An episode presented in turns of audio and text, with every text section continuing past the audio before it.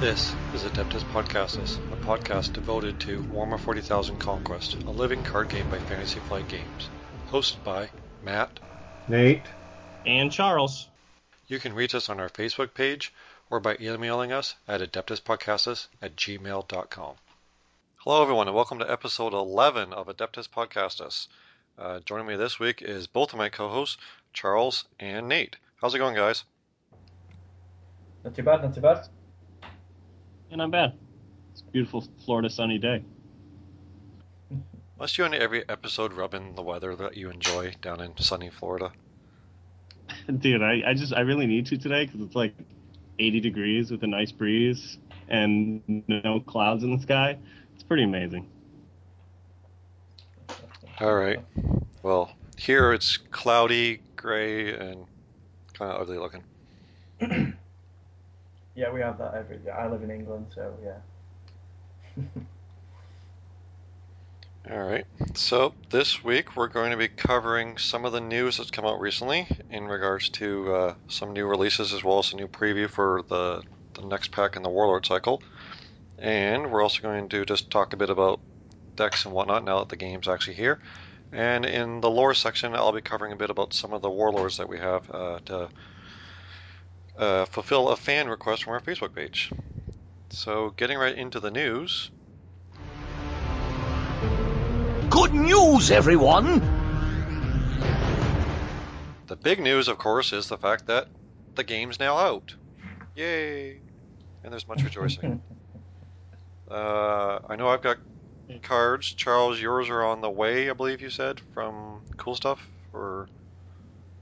No, actually, my uh, we got it from the local store, and they actually shipped his shipment to the eye doctor next door, so he won't get them until Monday. Okay. It's highly annoying. Kind of weird, too. All right. And Nate, you got yours yesterday, I believe, right? yeah, I picked mine up yesterday. Still in that box though. Okay. So I so that I mean that covers pretty much you know three of the the big areas for the game, of course, the U.S., the U.K., and Canada.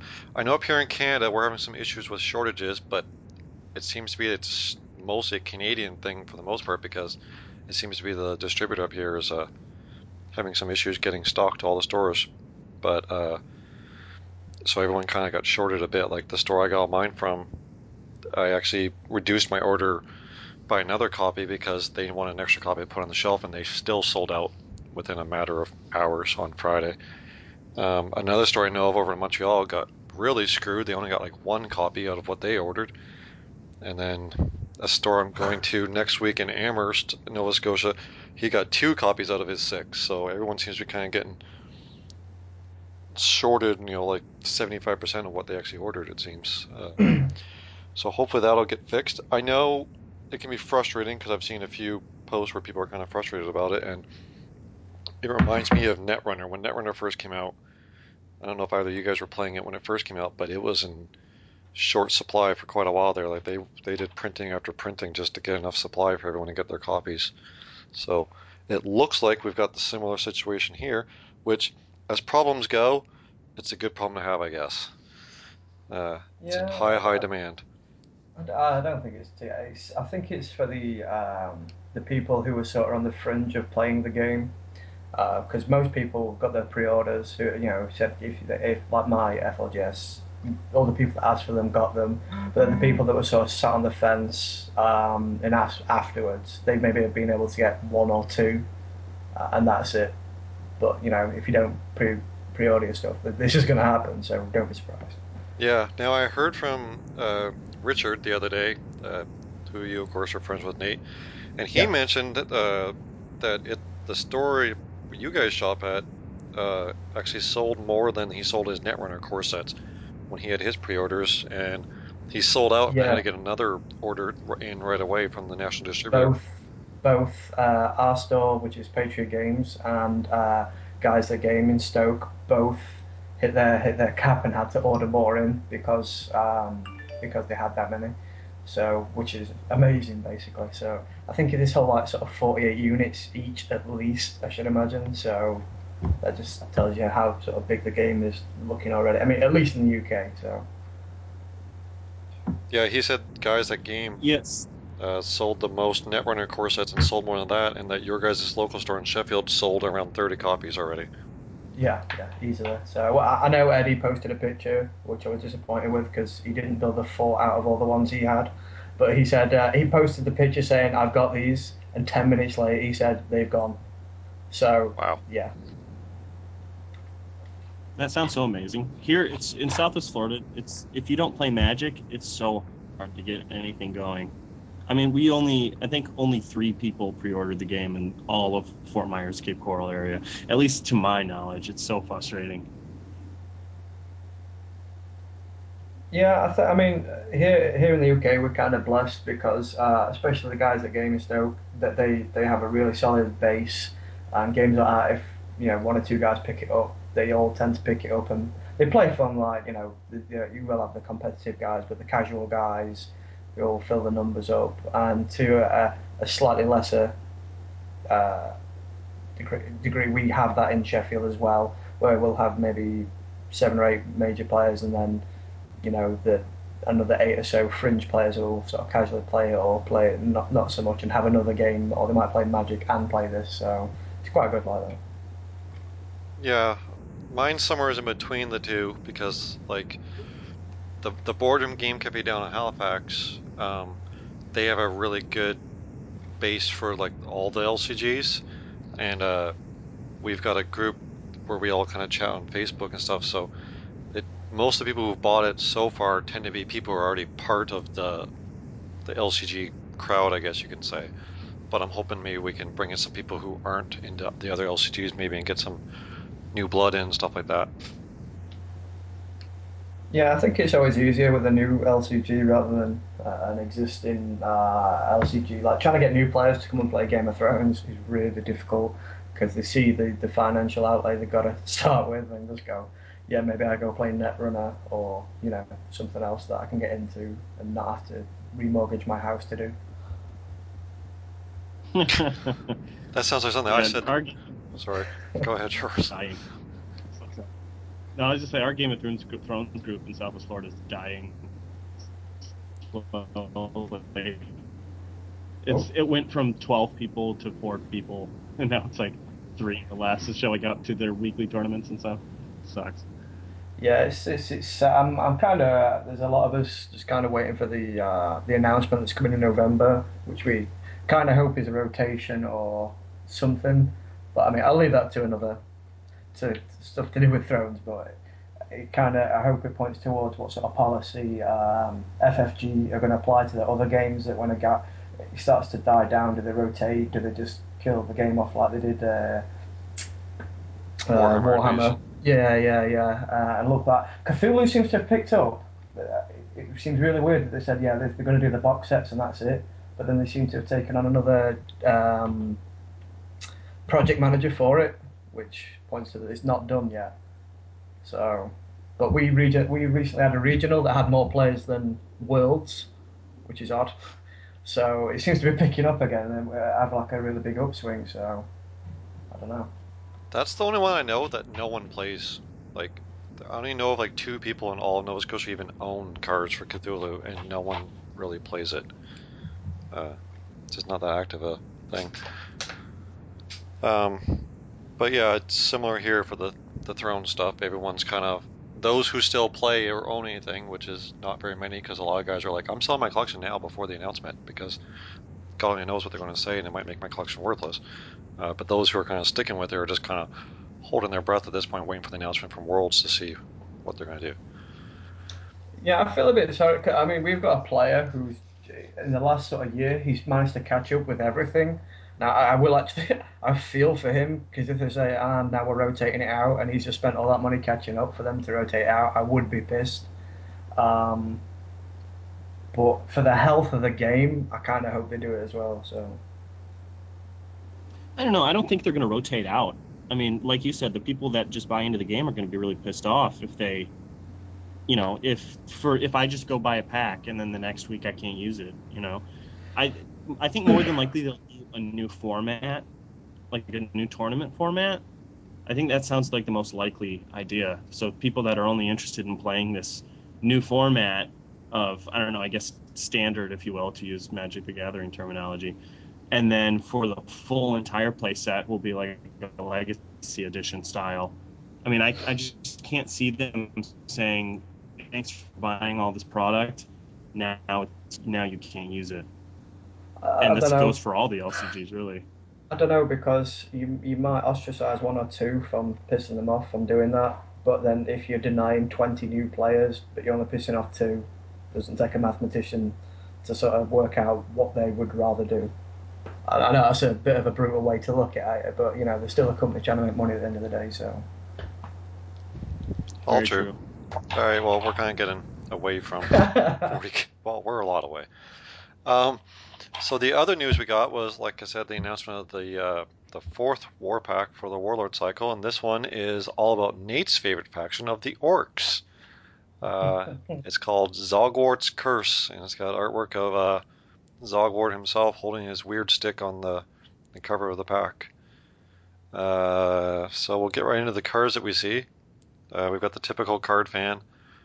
Really not overly much we can see in this one. We've got a Space Marine event card, uh, Astra Militarum one cost army unit called Tallarn Raiders.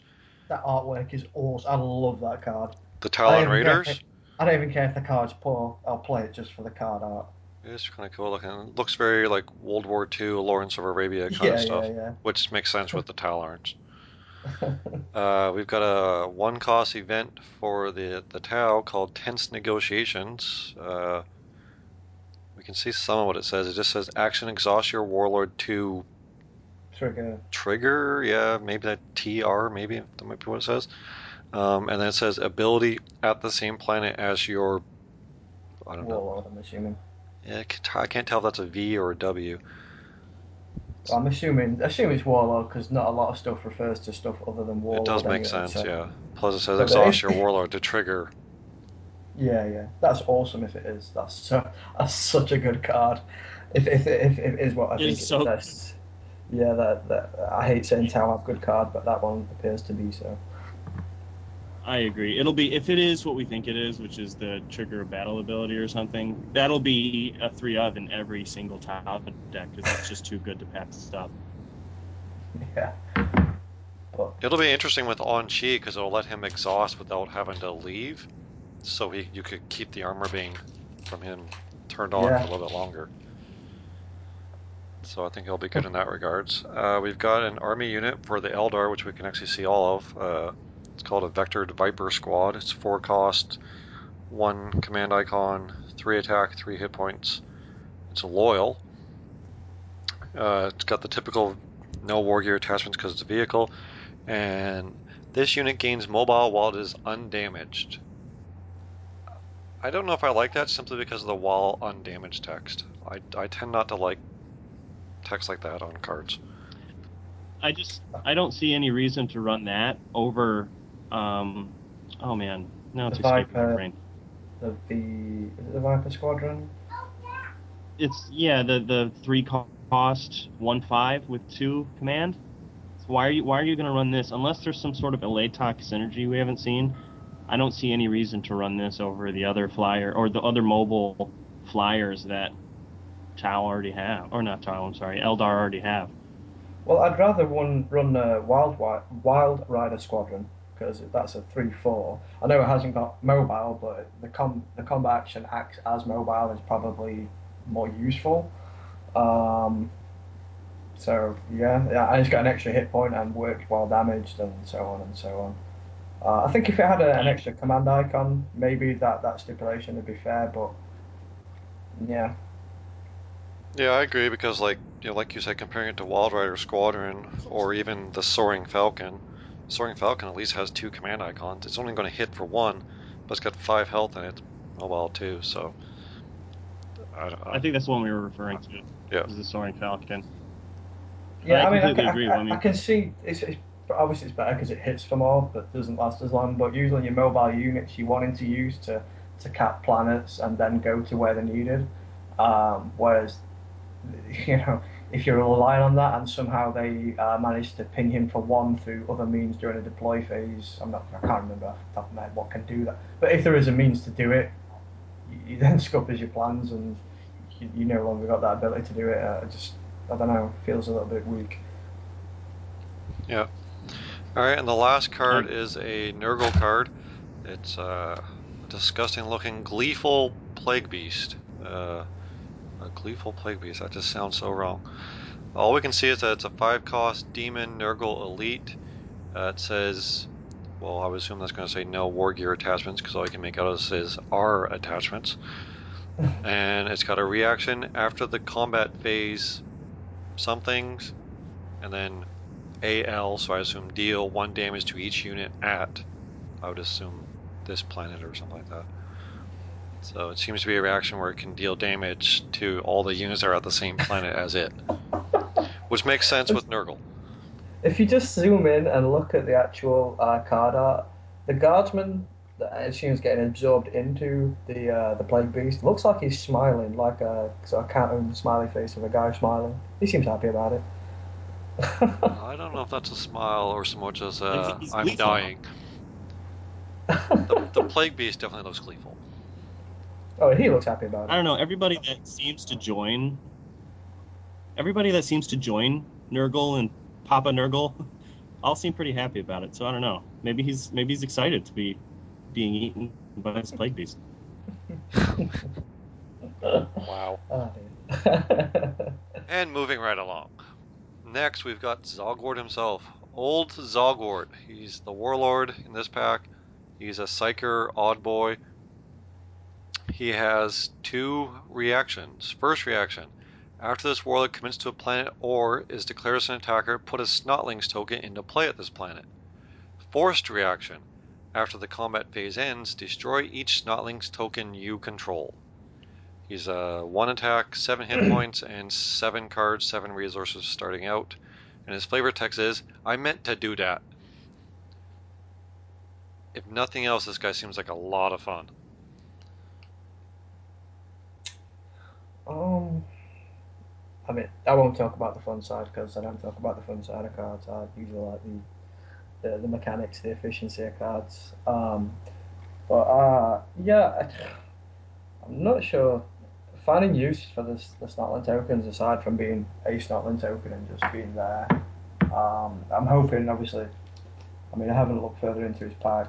Um, I'm assuming there are some synergies with the actual Snotlings in his packs and uh, some sort of uh, action card or so on. But having a 1 1 for the phase, I mean, it's probably going to be a free point of damage because not a lot of people are going to shoot it.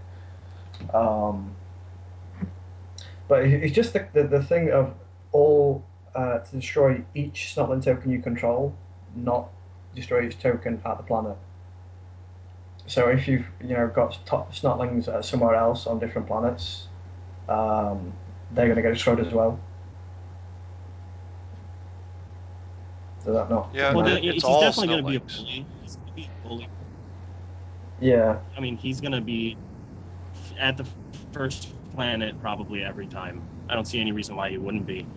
Um, and I mean, at least if anything, he's a. I mean, obviously he's a swarm. That goes without saying. But I mean, I know Eldorath is going to have trouble because Eldorath and the Eldar currently don't really are, aren't really equipped to swarm. So I mean, but like I said, he just seems kind of weak. Charles, we kind of lost you there for a second, so I'm not sure we heard everything you were trying to say. Oh, sorry. That's okay. Um, what did you miss? Whatever you what said before, I think he seems kind of weak. Oh, jeez. um, I, I was saying that he. Uh, well, now I lost my train of thought. Um, I was saying that at least, if anything, he'll give Eldorath some trouble because the Eldar aren't really equipped to deal with swarms. And that was about it. Yeah, that's true. Because their don't know, board because- wipe is uh hitting the HQ. But how many times is he going to honestly get to uh, fire his action off before you do enough damage to make him retreat? it's going to make one when he comes in, maybe strike once, maybe twice. You know, how many times is he going to get to, to trigger his ability before you can force him to leave? Uh, and and not hit him with um, an Avengers, Avengers and um, uh, you know exhaust him before they get a chance to strike with him, and so on and so on. I, I don't think Eldar will struggle that much because they can either control him or just do enough damage so he basically goes away before he becomes a problem. And then you know if he stay if he stays in your bloody in, you know problem solved as well. So I don't think they'll struggle with him too much. Silverblade Avengers don't work on him anyway because Silverblade they only affect a non-warlord unit, so Oh, is it not? That wouldn't work. Uh, but it's a good thought. But you, yeah, you know, you get my meaning. Oh, yeah, I get- out of Eldar especially. I think his biggest vulnerability is going to be AOE, of course, because if you got a swarm of tokens, if they AOE you, then you're, you know, there goes your swarm. Um, The thing is, if you're if you're forcing them to play AOE on his tokens, they're not AOEing other units which you've actually played cards for. well, AOE would affect everything on the planet, so if it's Yeah, but just what I'm saying, Zogwort plus a bunch of tokens, there goes pretty much his entire battle plan. Yeah, yeah, but I mean, if you can force him into that and lay units at other planets, uh, you know, you, you've made him, you've drawn out an AOE for no reason really. So Yeah, that's true. All right, so let's Yeah, move hear on. what you're saying Oh, sorry, Charles. about priority. Oh, no worries. It's I, I agree with what you're saying because it's like priorities.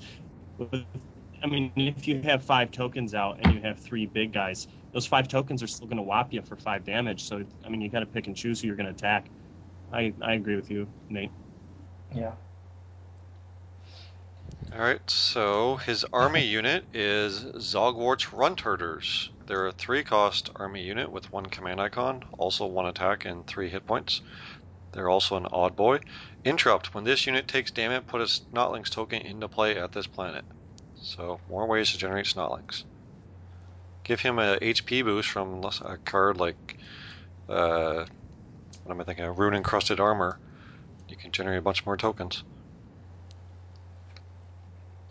um, yeah, they're, an okay signature unit, I think. Uh, if you're playing for that whole, you know, I'm gonna amass an army of Snotlings. Um, again, I don't like that if they're on a separate if they're on a separate planet and you manage to get a battle there and they survive and they made uh, two tokens, and then you do a separate battle where your warlord is, and then in return they've wiped all the work that these have done off the table. You can't keep applying that pressure, so it kind of renders his um ability not as uh, not as uh, potent as it were. So. Yeah, I would like them a lot better if they weren't three cost.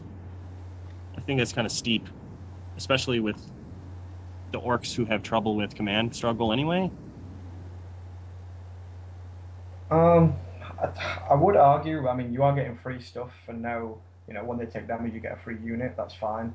However, the ability to take out him in one hit, you know, do three damage, and you've put you basically overpaid for a one free unit that didn't do a great deal. you know, uh, that I can see where that'd be a problem as well. So I can see where it can be both under and overcosted. So I, I, I think it's about right.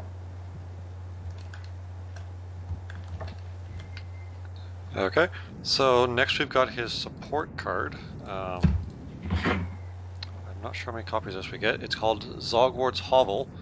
Uh, it's a two-cost support. Its reaction is after your warlord is declared as a defender, put a Snotlings token into play at the same planet as your warlord.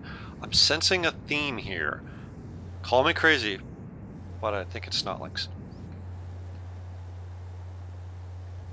Everyone thinks I I'm no crazy. you got that.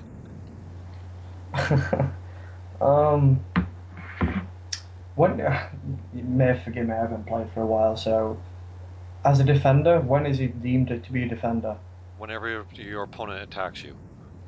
Right. Okay. Okay. So this kind of punishes you So for hitting Zogwort himself. Right, this would so the snotling would come out prior to damage is de- dealt, correct? Right, because, because he's chosen as a defender. it's declare attacker, declare defender, and then go through the whole damage dealing process. So I mean, this would be good. You could you're chosen as a defender. You get a snotlings out. you healed it, and you essentially just got a free snotling for nothing, for no damage cost. And I can see that. That's kind of cool. Yeah, I mean, I, I think it's about on par with the other um, command uh, locations. You know, it, it has synergy with his pod. It does what you want it to do. It spews out more dudes, um, and works as well uh, when your warlord is blooded, so you can still carry on at least uh, making snotlings. So it gives you a little bit of um, if your warlord's blooded, you can still carry on with your plan at least a little bit.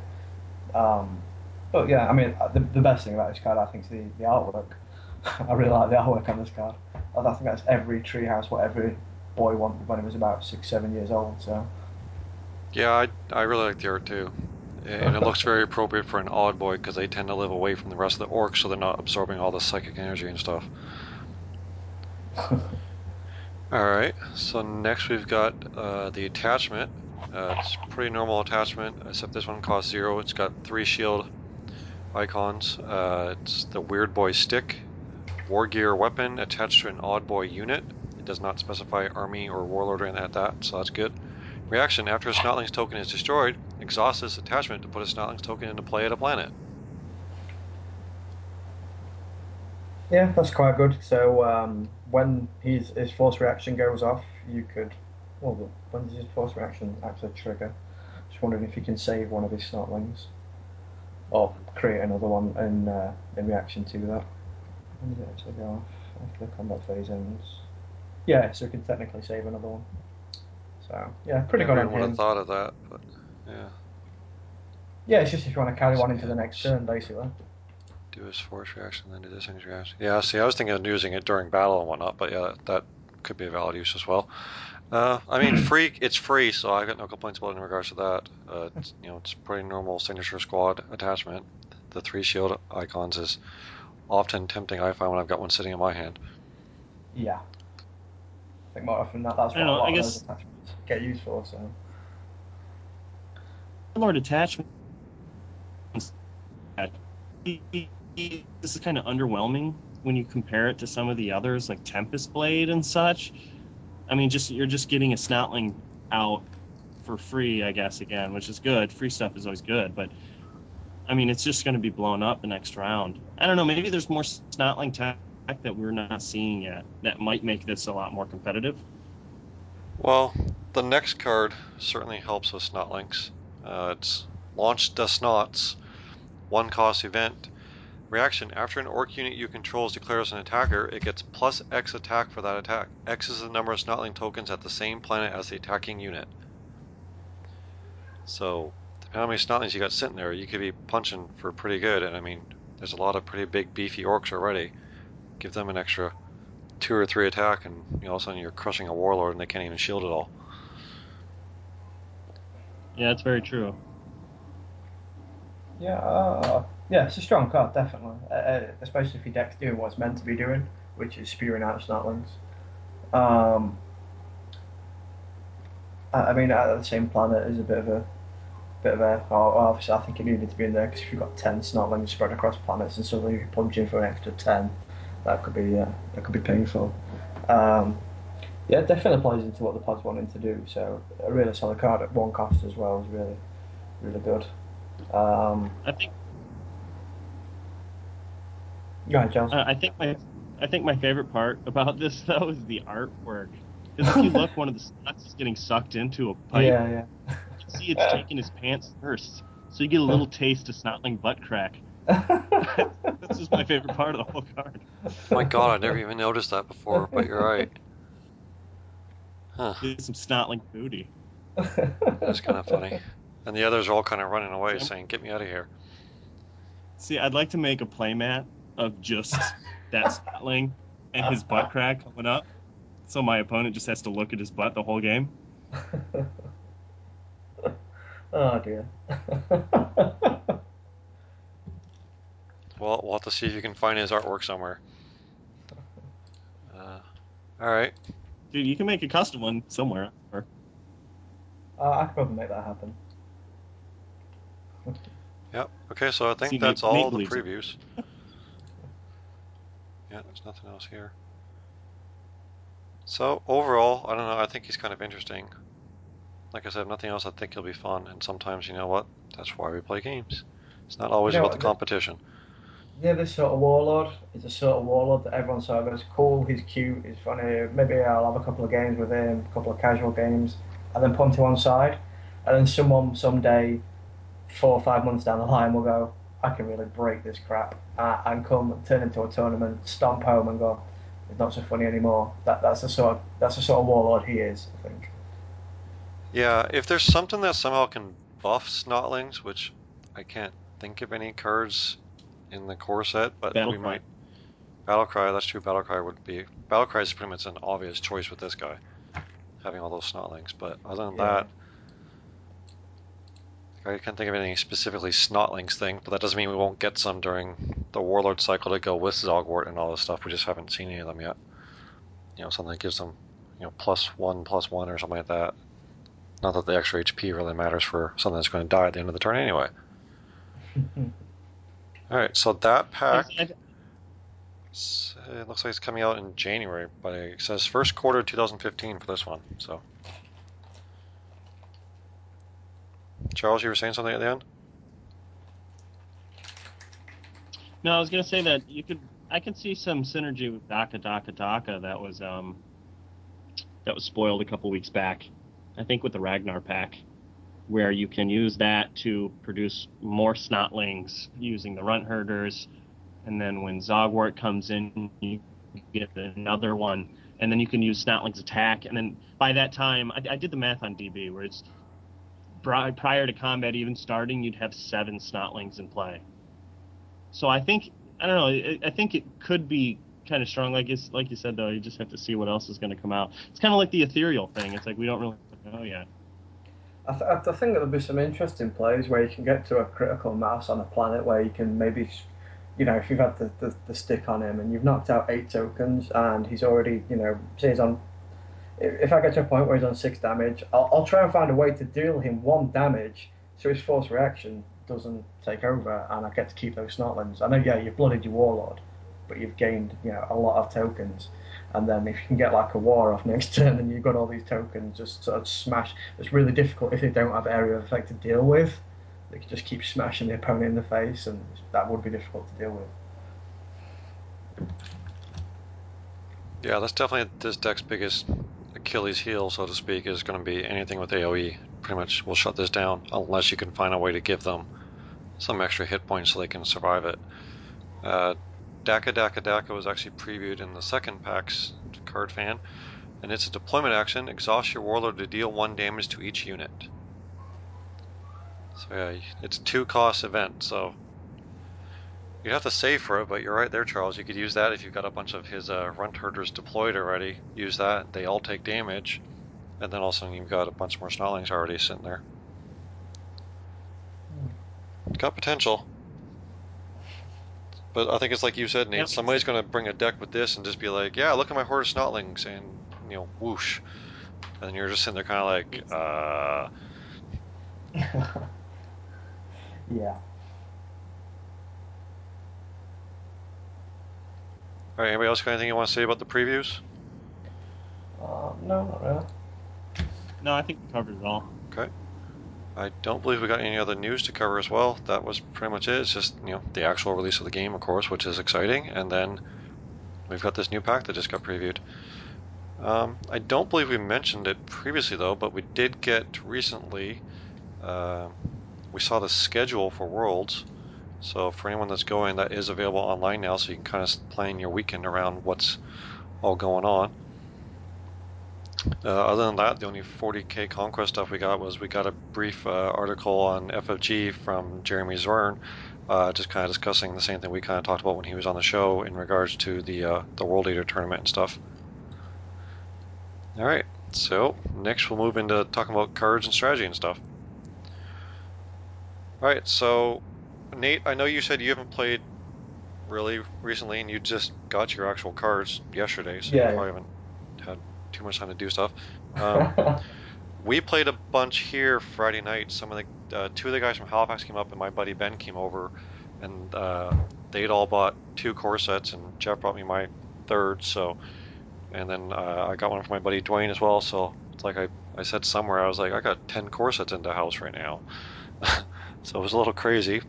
Uh, we we played uh, I think it was like five hours. Like it wasn't until like midnight when they were all heading out back down to Halifax, and I was like, I'm so tired, I have to go to bed because at this point I've been awake for 18 hours, and uh, so we had a good time though. We we played lots of games. Uh, Mark was here. He'd never played before, so we were also kind of teaching him to play at the same time, just kind of showing him things. We we pretty much stuck to mostly just like the starter decks. Uh, we did build a couple custom decks, but they were real quick, like you know, just jam these two factions together and play because we are just we are basically just trying to get as many games in as possible without worrying too much about super awesome decks or anything like that. Uh, but yeah, we had a good time. It was lots of fun being able to play with uh, real cards in hand, stuff like that. Uh, I've I've not really built a again real deck in quotations yet because I've got everything kind of stuck as star decks right now.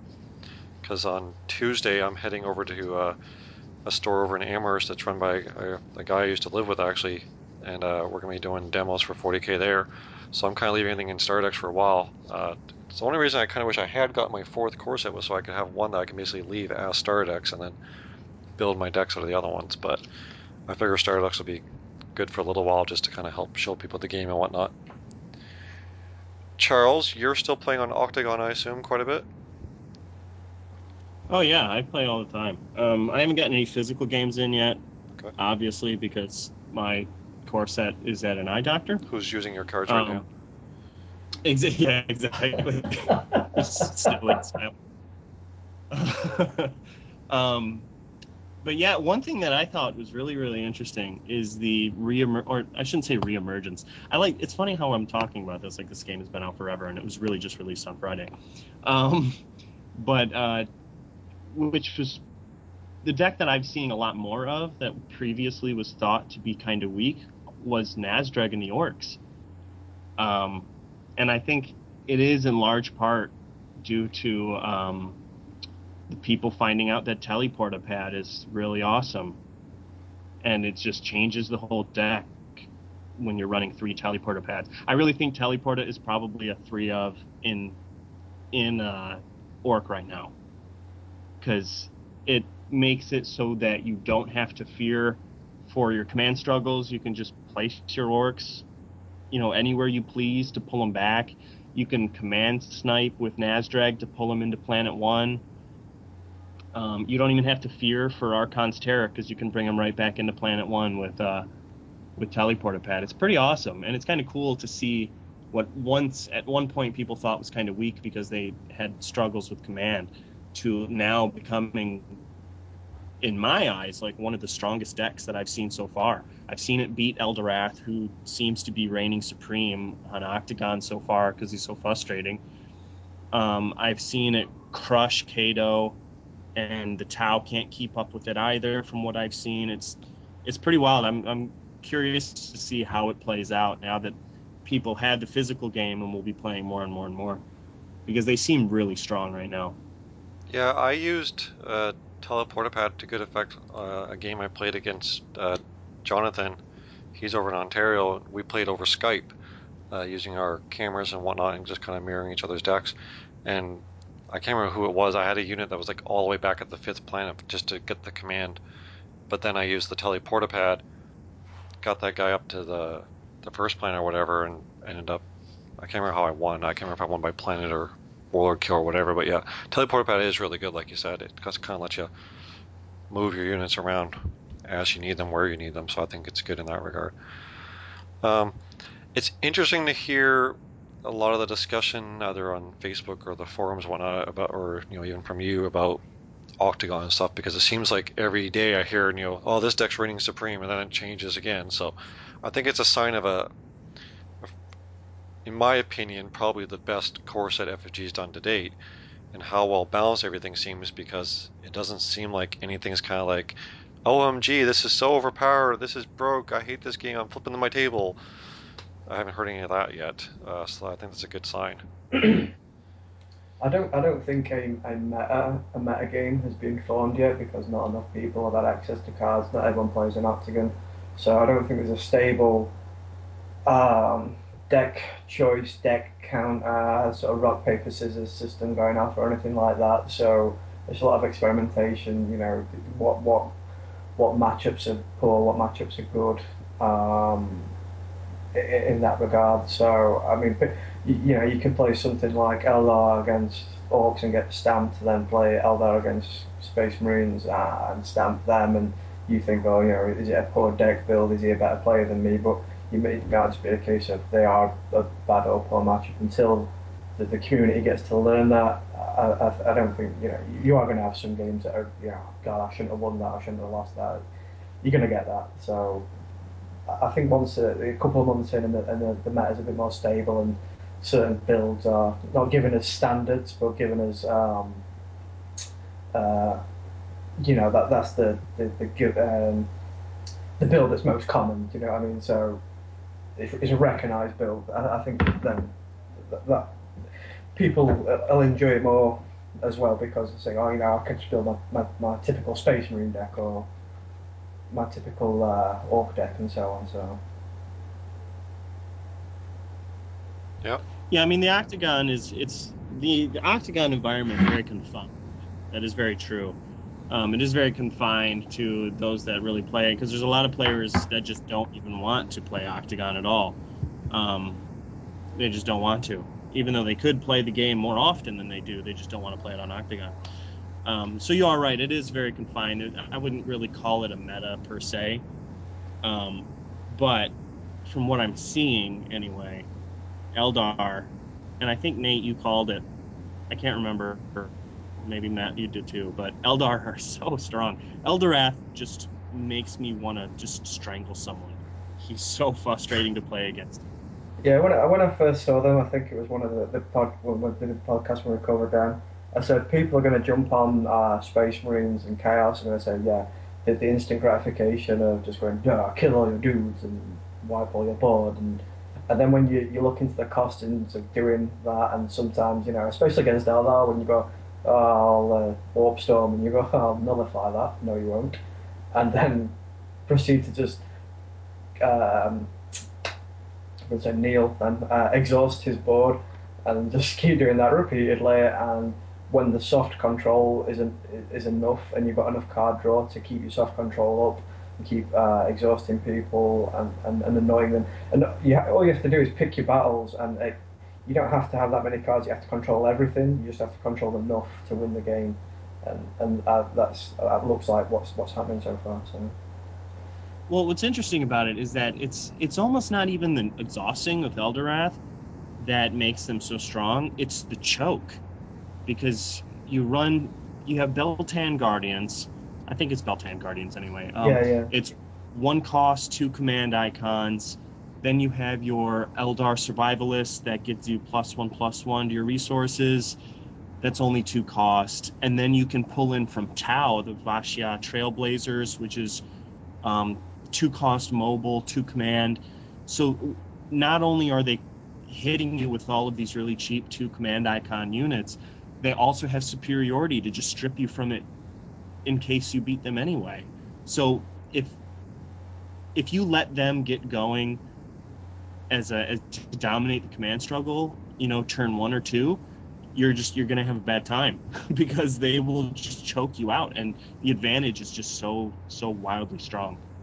Yeah, but in, in, that sort of meta, where if, if that was the, the deck that was sort of like you say the dominating the meta, maybe going to something like a guard deck that can spam out units equally as much, maybe do a little bit better in the command phase as well, and then you know push them back and give them something to think about as well. A guard are hard to control because you're spamming out units. They, they give the buff to the units as well. Uh, so if, if you if you exhaust one unit, they get they buff another unit and hit you for more on the other unit, and they, they can deal with Eldar with their command tank, uh, their command pips as well. Yeah, that's why I was saying Zogwort is going to be strong against Eldorath because he uh, he, he just can't deal with that that mass amount of people or units or snotlings or whatever. he, he can't, can't really deal with that. Yeah, snotlings are people too. yeah, I think I agree in that Zogwort will have trouble with Eldorath, or Eldra, rather the other way around. Eldorath will have trouble with Zogwort because Zogwort will be spamming out a lot of units, but a lot of those units are going to be Snotlings, which are just going to go away anyway. The board wipe that Eldorath depends on only affects the units at the HQ. But on the flip side of that, he has the advantage of being able to ally with the Tau. The Tau have a decent amount of AoE stuff that they can bring over and then use that. So I can see it going multiple different ways. It's really going to depend on your matchups and your your local meta, which I think are, you know, I don't think anyone's got an established meta as of yet. You know, because it's like you guys said, we just got the cards officially two days ago, so it's hard for anyone to say, "Oh, our meta's you know doing this, this, and this, and this is dominating." Well, sure, that's this week, but what about next week when people start to experiment with something else? Like, I've been hearing a lot of talk about Space Marines and Tau still. Apparently, that's what uh, that one at uh, the FFG Event Center on Wednesday. They had a tournament there because they released the game on Wednesday, the actual physical product, and the top two or two out of the top four or whatever were playing Space Marines with Tau. But that also comes down to the fact that Space Marines are the most popular faction, so they're going to be the ones that see the most play. Uh, I'm just looking to see the message I got about that tournament. So there's 25 people, two Space Marine decks split in the finals. Okay, it doesn't mention Tau, sorry, I just assumed. And there was lots of Space Marines, and there was also one Orc deck in the top four. So there's two Space Marine decks and an Orc deck in the top four out of 25 people. Uh, which is pretty good for you know an opening night tournament, 25 people. I, I think people are playing Space Marines um, just because of Eager Recruit. Just because of the powerhouse that Eager Recruit is. It, it's all because of you, Nate. You you made the card so popular that people are now strictly playing it because Nate said so. That's what, that's what I'm going to call my Space Marine deck. Nate said so. I'm, I'm, I'm actually I'm actually in the in the process of trying to get a play mat of Eager Recruit made. Oh my god. Yeah.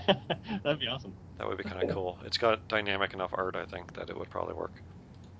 Yeah, I, I, th- I think uh, Space Marines again they, they could answer this uh, this choke effect that Eldar can put on because you know you've got Cato that, that generates your resources. Uh, his signature squad can can pull those. Um, oh, well, they don't need to pull those um, the uh, survivalists. Pull the survivors across and deal with them that way, or get even if even if they don't kill them, get them off the planet that you're trying to control, and, so on and so on. So. I, I think Space Marines are probably the best tech to sort of deal with that sort of situation. I think. Yeah, I would agree with you there. Um, until Dakka Dakka Dakka comes out and they can just wipe every capping unit off of the board. until that. but yeah, I mean, like I say, once the meta settles down and people know what the, the, the rough deck builds are and, and, and what the reach of that deck can do, can, can he um, can he cap all the planets on the first turn? Can he, um, you know, capture the first three planets without with minimal resources? Or when, when people figure this out, people be able to play around or build decks, you know, according to what they need to do to strengthen or strengthen matchups and so on. Yeah, I like we've said a couple times, I think already. Things are very much in flux right now. I think that's what we can see based on what people are saying. You know, things are changing constantly. So I don't think anything's been established yet. And with you know the Howl of Blackmane already on the way, the you know the the core set meta is only going to last for a few weeks at most, depending on when that actually starts shipping to stores. It's already been on the boat for a couple weeks, so we could see that by the beginning of November, which I'm hoping is true because that'll uh, mix up things a bit for um, Worlds in November because you know Steve Horvath said in an interview he did that he, they were hoping to have the first war pack out in time for Worlds, and you know they just might be able to actually make that promise, which would be pretty cool to see a new pack come out. Uh, hopefully, it's out in time to give everybody a chance to kind of get it and play with it. Um, yeah, who who gets the warlords out of that pack? That's space. That's the one that has the Space Wolves Ragnar Blackmane. Right. Okay. So I'm not I'm not a ma- usually a massive fan of uh, when they do that. So um, one faction tends to get a, a little bit of an advantage. Um, but I, I know other factions will get other cards, but I think in in such a small uh, card pool at the minute, having an extra warlord is is, is a little yeah, is, is more than that isn't just a few cards. So I could be wrong, but Yeah, I, I, No, I think I. Oh, sorry, man. Go ahead. I, I kind of see what you're trying to say, Nate. Just I don't think it's as big an advantage as it might seem as well because of the fact that, sure, he's getting his signature squad and stuff, but that's really all you're getting. Like, there's there's going to be other cards that provide pieces of the Space Wolves deck, and I don't know necessarily having you know the new Warlord Blackmane and then mostly using core set stuff will be able to make the deck function the way it necessarily will once we're further into the Warlord cycle. So it might not even be an advantage to have a new Warlord to choose from because you know everybody will be like, oh, I want to try the new guy. But then the deck might not function that well because, like I said, there's other cards that we're going to get throughout the cycle that will fill in that deck archetype. So I don't know. mm, yeah. And that's assuming they even make it legal. Like it might be for sale at Worlds. You know, well, thanks for coming, guys. Here, you get early access to this pack. You know, it doesn't come out for a week or two for everybody else yet. So you know, here, take it home and rub it into all your friends. Or if it comes out early enough, they can they could then say, okay, you, know, you guys have like two, three, let's say weeks to get ready. The pack will be legal. So kind of depends. Plus, we don't even know what the tournament rules are yet, so we don't even know how the format's going to be. You know, is it best of one, best of three? I don't know, best of five. I can't see that happening, but I'm just speaking hypothetically. Um, so hopefully we get the tournament rules soon, uh, where we're down to, uh, well, I think we're down to now a month till World, so we're pretty close to it. So hopefully the tournament rules out soon, so they can kind of start planning their decks and how they want to play them and stuff for being able to win their matches. Yeah, hopefully they get the uh, the rules in place so people can start, you know, at least practicing the format and you know how they're going to play the game. That would be ideal. At least then you can get some local tournaments and you know practice how you need to be practicing. Charles, any last minute thoughts you want to say before we move on? Um, no, man, I'm good. I think we covered it all. You you pretty much said exactly what I was about to say. So Oh, okay. All right. So uh, we've already gone on for a little while, but I'm gonna real quickly jump into the the know your lore segment of the show. Stay a while and listen.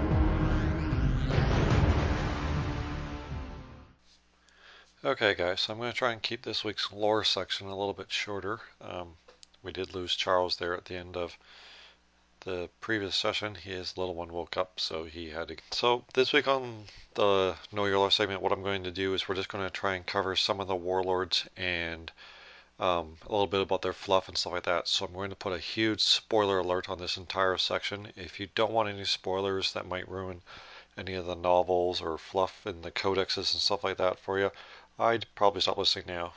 Um, so, if you're still listening, uh, like I said, I'm going to cover some of the warlords. This week I'm going to cover uh, four of them, and then next episode I'll cover the remaining three. Um, the first warlords I'm going to cover are going to be Packmaster Kith and Zarathur, the Chaos Warlord. Uh, these two are by far the easiest because they previously do not exist in any of the Games Workshop setting. Um, Packmaster Kith has nothing whatsoever on her. Um, she's just a character most likely created for this game. It's possible she's in one of the FFG RPGs. I don't unfortunately have access to all those games and books, so I can't say for certain if she's in any of those as maybe a, a villain or something for the player characters. But uh, other than that, she's not in the fluff and stuff for the actual 40,000 setting. Um, she's strictly just a character here. Um, she is a Packmaster, as we know, which means she's part of the uh, wych cults that the Dark Eldar have, so that's all I can really say about her, unfortunately. Zarathur is in a similar position in that he does not exist in anything else that I'm aware of. Like I said, he as well could be part of the RPG um, that FFG creates. They have quite a few of them, so he could be somewhere in there. Other than that, all we know is that he's a high sorcerer of chaos. Most likely, where by the look of his armor, as well as the fact that he's a Tzeentch Chaos High Sorcerer, I suspect he's part of the Thousand Sons Legion. It's possible he's part of a different legion. Other legions do, of course, have sorcerers, but uh, the Thousand Sons are known for being the most devout towards Tzeentch himself. The Eldar warlord, Eldorath Starbane, we don't know too much about him, but he does exist as a somewhat minor character in the lore. Um, he's a Farseer from Alaitoc. He's known for uh, a couple of battles against the Necrons, uh, both of which unfortunately he failed at, and he has a particular hatred for what's called the Sautekh dynasty of the Necrons. Uh, the Necrons are divided into various different dynasties. They're very much like Egyptian dynasties from ancient Egypt, stuff like that, of course, because you know that's of course what they're based on. Um, he's got a somewhat bad reputation because of his failure, and he's got a pretty big hatred for them, and he wants to get revenge, particularly on Imotekh, who was the leader of the Sautekh dynasty. The last warlord I'm going to cover this week, uh, we know quite a bit more about him. That's Captain Cato Sicarius himself. Cato is the captain of the second company of the Ultramarines. Uh, this is, of course, the second most important of the companies. Therefore, its uh, captain has the second most of the responsibilities. Um, Cato was born and raised on the planet of Talassar, which is one of the planets of Ultramar. He's part of the ducal family of that particular planet, so he was very well off. Um, he was raised from birth as a warrior. He took to it very, very well. He was fighting and uh, from a very and practicing and training it from a very young age, so it was no real surprise when he ended up becoming an Ultramarine. Uh, as part of the Ultramarine chapter, he rose very quickly, uh, becoming a sergeant and ultimately captain, like I said, of the second company.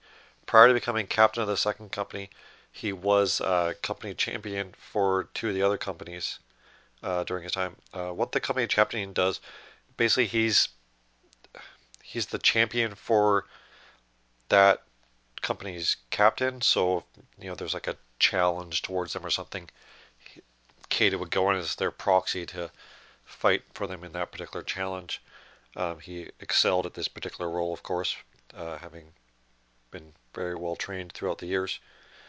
Um, he's got quite a few different roles in his uh, title as captain of the second company. He's the Master of the Watch, Knight Champion of Macragge, Grand Duke of Talassar, and High Suzerain of Ultramar. Um, he's also suspected that he will be ultimately, whenever the storyline hopefully moves forwards for Warhammer 40,000, that he could be the one that replaces Marneus Calgar, the current chapter master of the Ultramarines, uh, when Marneus does die, which, I mean, it's going to happen eventually. Not even Space Marines live forever. Um, with his responsibilities there, like I said, like the one that I mentioned, uh, Master of the Watch, he's responsible for the protection of Ultramar, the realm, so he helps to coordinate the various planetary defense forces and everything else with in Ultramar as well as the surrounding systems. Um, as Knight Champion of Macragge, he is the champion for Marneus Calgar himself. So if a challenge is done towards Marneus, it is then Cato's job to uh, fulfill that challenge and fight in that challenge. Most of the challenges are, of course, trials by combat. Um, one in particular that I read about, uh, he ended up accepting a challenge from an inquisitor who was accusing the chief librarian of the Ultramarines chapter of being a warp tainted sorcerer, worshipping of chaos, and you know various other uh, slanderous claims and whatnot. So uh, they he issued a challenge towards the Ultramarines. Uh, of course, Cato accepted, uh, and the uh, Inquisitor he also had a champion. Uh, his champion was a bioengineered, biomechanical gladiator created by the Adeptus Mechanicus, and it was all full of pumped of stims and various upgrades and whatnot. Cato essentially ended up winning this duel by wearing out his opponent. He danced around him, jabbed at him once in a while. He actually used his fist to simply punch it, using his sword to keep the, the creature at bay until it wore out and ran out of its uh, combat drugs and stuff like that and ended up collapsing. Uh, this, needless to say, did not go overly well with the Inquisitor. Uh, the Inquisitor then got right up in Cato's face and called him a few choice words and then put his hand inside his jacket to pull out a pistol. Cato, seeing this movement, ended up cutting off the Inquisitor's hand who was then promptly taken away by his inquisitorial retinue and told, in no uncertain terms, don't come back ever again. Uh, that kind of shows you, you know, the kind of character that Cato is made up of. Uh, he's known for quite a few battles. Uh, one in particular, there's the assault on Black Reach. This was actually the focus of one of the uh, Warhammer 40,000 boxes that was created for the miniature game itself, in which he ended up defeating a uh, an orc wog for the war boss Zanzag. Uh, he, he, his reputation suffered somewhat in this particular battle simply because the tactics and the way he fought it uh, ended up costing quite a few lives. They did end up defeating a horde of 10,000 orcs, so you know they they did quite well. But like I said, his tactics seemed a little over the top to some of the others within chapter. Um, he's also known for uh, well two battles ultimately on the planet that's called Damnos. Um, Damnos was a uh, mining world for the Imperium that was also a Necron world. So when the Necrons on that planet awakened, uh, the second company was the Ultramarines chapter that went in to defeat them. Uh, unfortunately, they were not entirely able to defeat them. Uh, Cato himself was severely wounded and ended up having to be taken away. The uh, the world itself ended up falling and becoming uh, a Necron tomb world. Uh, the the whole incident became known as the Damnos incident. Uh, it definitely shadowed Sicarius' career. It was it wasn't for 25 years until he got to come back, but after this battle, he basically he was obsessed with it. Like his his failure kind of weighed him down and stuff like that. Um, he did ultimately, like I say, come, end up coming back because um, what happened was once the the High Council of Terra, which is or the High Lords of Terra, found out about this incident, they ordered the Ultramarines to go back and fix it. You could say. So they ended up sending, I believe, half of the Ultramarines chapter went, including the chapter master Marneus Calgar. Of course, Cato went with them. He was quite happy to be able to go back and kind of try and redeem himself.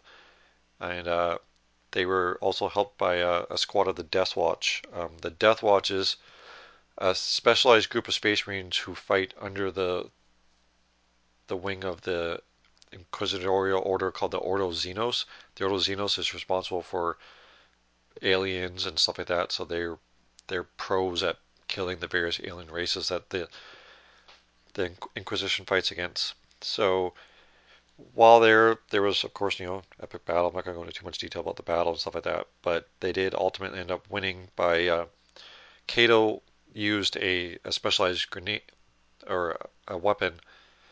Actually, I think it might have been Marneus Calgar now that I think about it. Yeah, Marneus Calgar used one of the Necron's own weapons to free uh, they're called the C'tan. They're a, very, very old race of star gods who the Necrons imprisoned and kind of used uh, for various things. The C'tan was freed.